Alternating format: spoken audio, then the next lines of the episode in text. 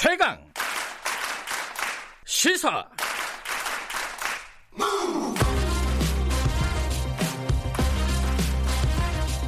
지금 여러분께서는 김경래 기자의 최강 시사를 듣고 계십니다. 이제 새로운 백년을 시작합니다.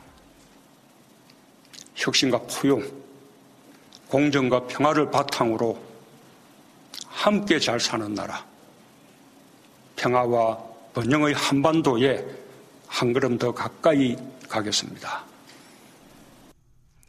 네, 어제 문재인 대통령이 신년사를 발표를 했죠. 어, 짚어야 될 대목들이 많습니다. 특히 이제 남북관계 개선에 대한 어, 구체적인 얘기도 있었고 부동산 시장에 대한 의지, 안정화에 대한 의지도 밝혔습니다. 어, 청와대 고민정 대변인 연결해서 관련 얘기 좀 나눠보겠습니다. 안녕하세요.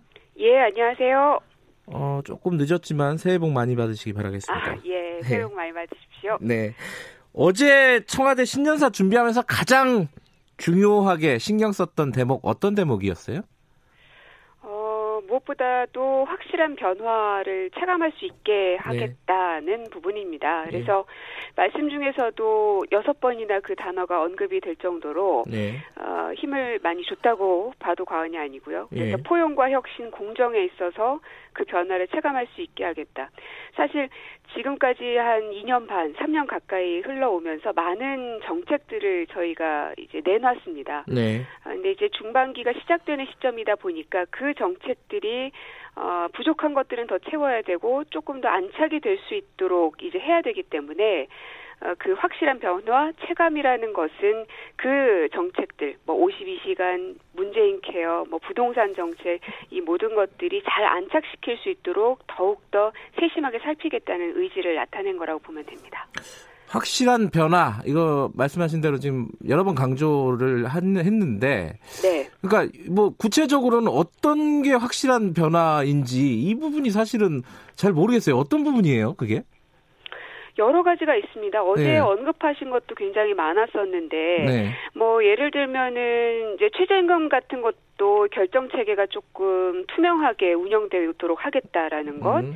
그다음에 52시간 문제 같은 경우도 완전히 안착이 될 수 있도록 네. 왜냐하면 네. 지금은 그 300인 이상 기업들과 그 미만 기업들이 좀 구분되어 있기도 하잖아요. 네. 그래서 이런 것들을 좀 정착시키겠다는 것도 있고요. 네. 그 다음에 또 문재인 케어 같은 경우도 이 촘촘하게 안전망들을 더 강화시키겠다는 것들도 네. 있고 네. 굉장히 여러 분야를 언급을 하셨죠. 알겠습니다. 그 뭐 짚어야 될 대목들이 많은데 그 네. 중에 남북 관계부터 먼저 얘기해 보죠. 이게 사실 굉장히 관심이 많았어요. 어차피 이제 신년사에서 남북 관계에 대한 큰 전망을 밝히는 게 어, 네. 항상 이렇게 어, 신년사의 어떤 중요한 대목 아니었습니까? 네. 어, 북한에서는 신년사가 없었고요. 어, 네. 우리 문재인 대통령 신년사를 보면은 그 만나자라는 의지를 다시 한번 만, 얘기를 했습니다. 네. 근데 이게 북한은 호응을 하지 않고 있잖아요, 지금까지. 이게 약간 메아리 없는 어, 어떤 외침 같은 그런 고민이 좀 있었을 것 같습니다. 얘기를 어떻게 어떤 수위로 얘기를 할지.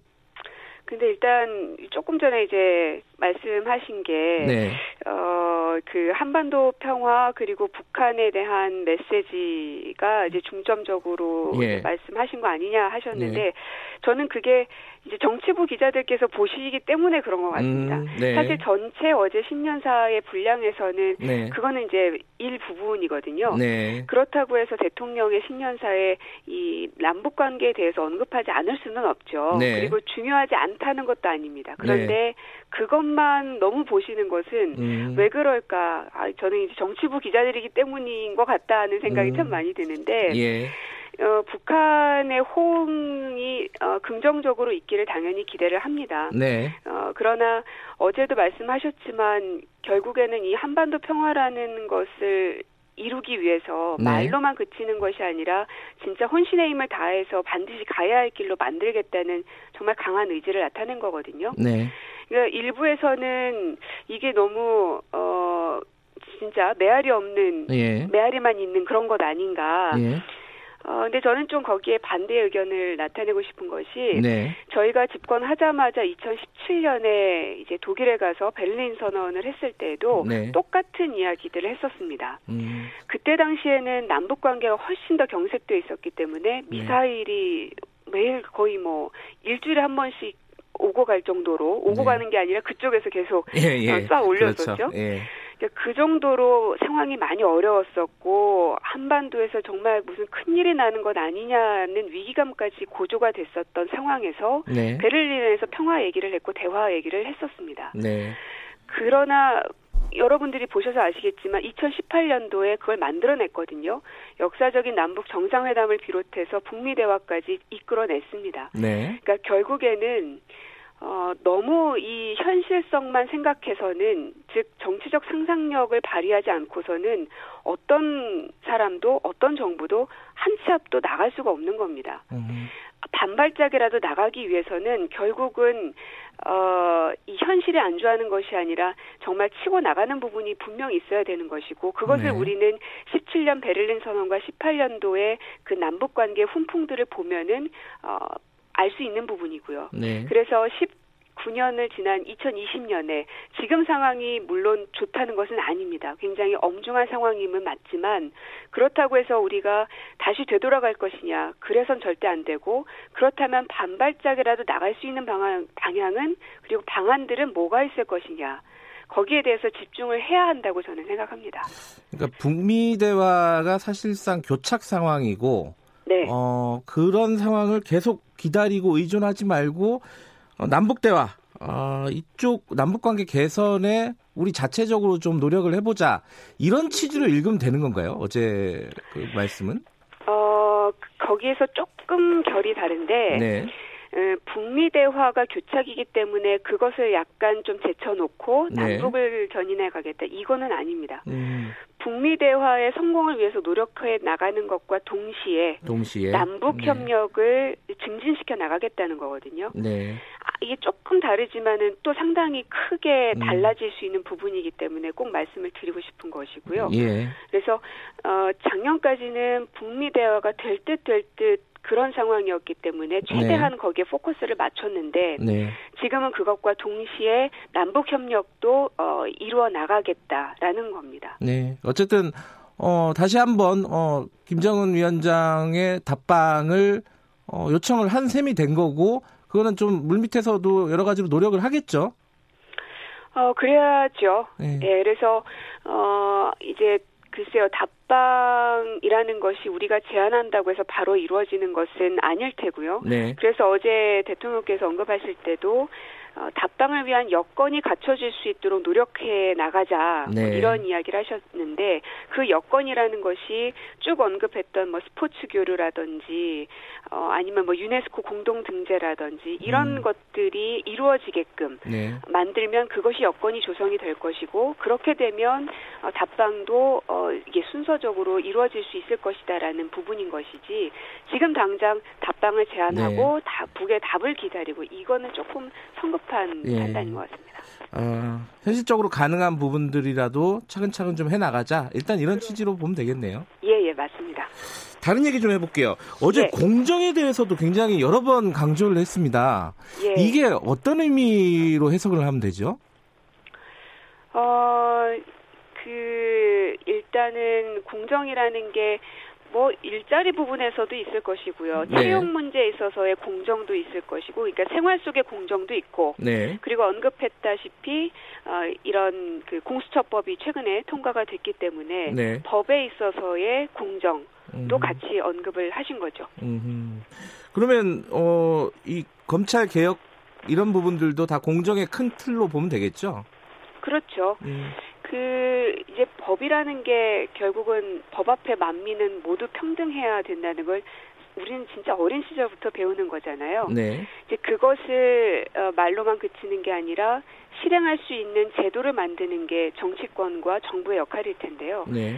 그래서 공수처법이 아직 완성 완전히 되지는 않았습니다. 왜냐하면 공수처법은 통과가 됐지만 아직 이제 수사권 주정 법안도 처리가 지금 기다리고 있는 상황이기 때문에 네. 이것이 다 되어야 제도적 기반이 완성이 되는 거고요. 네. 그러면 그것을 기반으로 해서 이제 시, 어제 공포를 했기 때문에 네. 시행이 되려면 6개월 정도 이제 시간이 걸립니다. 네. 그러면 그 기간 동안에 공수처에 필요한 여러 가지 그, 그 자잘한 시행령들, 규칙들 이런 게 많을 겁니다. 네. 그래서 이런 것들을 좀 촘촘히 만들어서 어 진짜 이걸 만드는 데까지 20년이 넘는 시간이 걸렸거든요. 그랬죠. 네. 아 정말 오랜 시간 동안 했지만 계속 엎어지고 엎어졌던 것이 이제 결국 이루어졌습니다. 네. 그래서 이것을 어, 진짜 많은 국민들이 원하는 방향 그리고 20년이 넘는 시간 동안 수많은 사람들이 외쳤던 그 함성에 답하기 위해서는 더욱 촘촘하게 네. 잘 운영될 수 있도록 해야 될 어, 것입니다. 아, 관련해 가지고 오늘 어, 검찰의 인사위원회가 열리지 않습니까?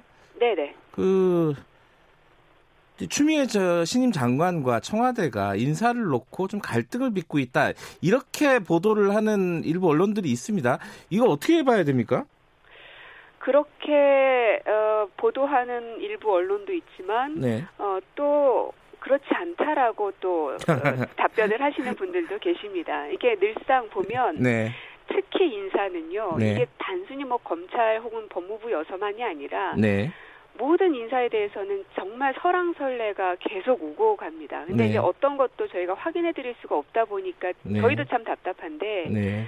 어쨌든 이 인사에 있어서는 결국 이제 결과로서 보여드릴 수밖에 없는 거라서 좀 네. 답답하지만 기다려 주시면 좋겠습니다. 네. 뭐 급진적인 청와대 인사안을 추미애 장관이 거부했다. 뭐 이런 프레임이 좀 있더라고요. 예, 뭐그 그 부분에 대해서 뭐 확인해 주실 수는 없다 이런 얘기고. 예, 어, 그, 그 얘기도 좀 여쭤봐야겠는데요. 그 네. 고민정 대변인께서 총선 나온다는 얘기들이 여기저기서 나오고 있습니다. 맞아요? 아, 예. 곤란하신가요, 이거는? 음, 때가 되면 이제 말씀드릴 수 있는 시기가 올 거라고 생각합니다. 예. 아직 결정은 안 됐다고 쓰- 보면 되는 건가요? 어, 네, 고심 중에 있습니다. 지금 중에 있어요. 그 구체적으로 뭐 나경원 원내대표 대항마 뭐 이런 얘기까지 나오는데 이런 건 들어보셨습니까? 저도 보도를 통해서 보고 있습니다. 아, 보도를 통해서 보고 있어요. 직접 네, 들으신 게 아니라. 예. 그리고 요번에 이제 청와대가 조직 개편을 하지 않습니까? 네, 근데 여기에 대해서 어, 이- 일단 뭐 청와대 인사 중에 상당수가 어, 처- 어, 총선에 출마를 한다 이런 어, 보도도 있고 이 네. 청와대가 이게 총선용 캠프를 만드는 거 아니냐 이런 비판도 있습니다. 여기에 대해서 한 말씀만 듣고 마무리하죠.